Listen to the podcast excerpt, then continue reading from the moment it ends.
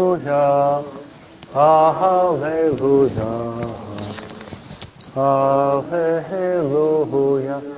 Lord be with you. Read it from the Holy Gospel according to Matthew.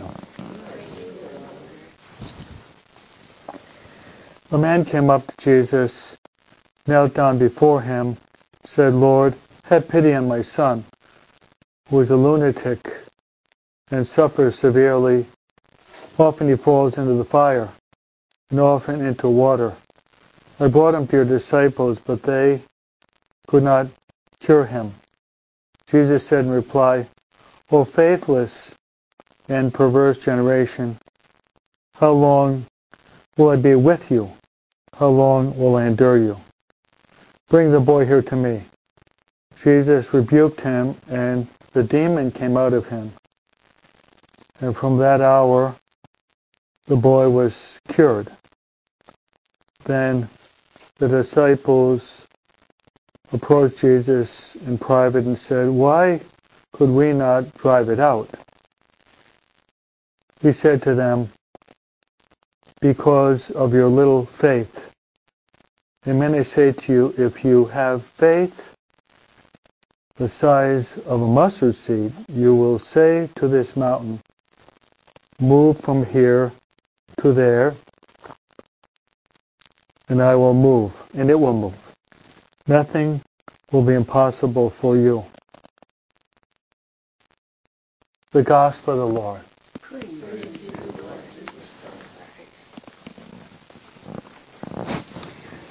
be a really good study to see how often Jesus cites Old Testament passages. Pretty often.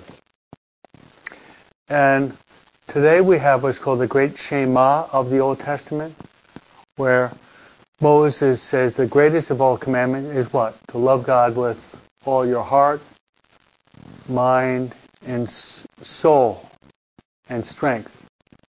And Jesus will say, love your neighbors yourself. So make a parallel between that and Luke chapter 10, which they ask Jesus, what is the greatest commandment? To love God with all of your heart, mind, soul, and strength. Now today, uh, people wear bracelets and they got medals and all different types of things. But uh, I don't know if you, at uh, when you went to school, if you studied the word phylactery. Remember the word phylactery? Phylactery would be a pendant like a square that the Jewish people would actually wear on their forehead, little square. And in that they would have these biblical verses that they'd have there. And first and foremost was this one today. Okay, to love God with all your heart, mind, soul, and strength. So if there's any any biblical verse that we want to put into practice, it would be that one today. That should be possibly the motto of our whole life. To try, try to love God with all of our heart, mind, soul, and strength. So let's let's mention three ways that we can possibly do that. Uh, first of all, you, you can't love someone you don't know. So it's a very good practice to read the Bible. Even having your little girls maybe read the Bible, maybe get the the Bible for children with little pictures, reading the Bible every day, even if it's for maybe three or four minutes to read the Bible. So once you start to read the Bible, then you get to get to know who God is. So that can be a practice every day, maybe before we go to bed. Read the Bible, three, four, five minutes. But then from reading the Bible, so that's loving God with your mind. Then from reading the Bible, talk to God. You know, you can talk to God anytime, any place, anywhere, use any words you want. The interesting thing is we can talk to God anytime, any place, anywhere, but too often we say, I'm too busy. It's interesting that God is never too busy for us, but we're too busy for God, as if we're more important than God. No? How ironic, huh? so, if we want to love God, we want to love God, then we got to talk to God. We got to talk to God. So knowing God with our our heart, mind, soul. Okay, here we have it. Holy Communion. Right? So you're going to receive, most of you, most of you are going to receive Holy Communion. No better way to love God with your soul than to receive Him into your heart in Holy Communion. So what a, what a privilege to have a visiting priest saying Mass for you. Thank you, Father. it's a blessing, right, to have a visiting priest offering a private Mass for you. You know, we take it for granted, no? There might be a day where you don't have too many priests. You know, there are less and less priests.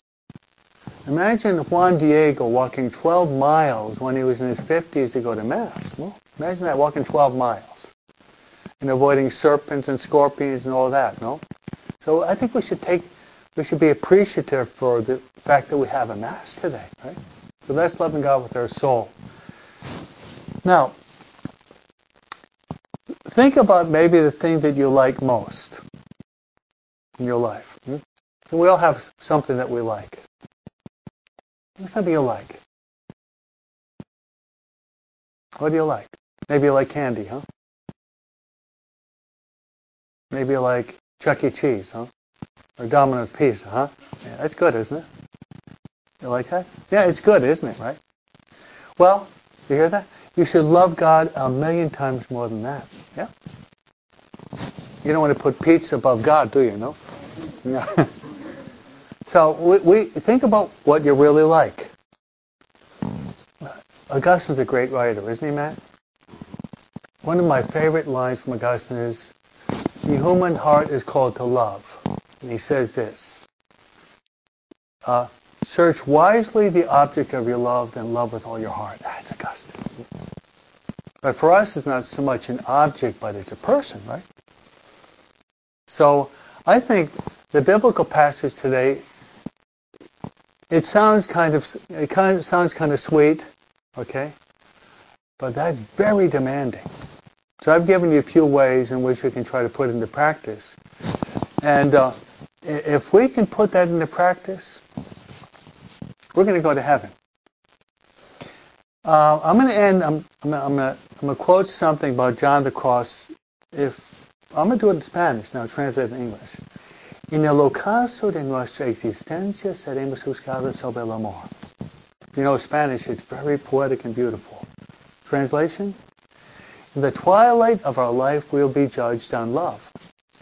That's St. John the Cross. What he's really saying, he's echoing the first reading today. So let's pray for uh, the grace to really love God with all of our whole, whole heart, mind, soul, and strength. One last, one last verse. Who wrote possibly the greatest treatise on love? Francis de Sales. Introduction to the Devout Life and the Treatise on Love. And he says the measure, the measure with which we should love God is to love God without measure. So let's pray for that grace to strive in our lives to love God without measure. Amen.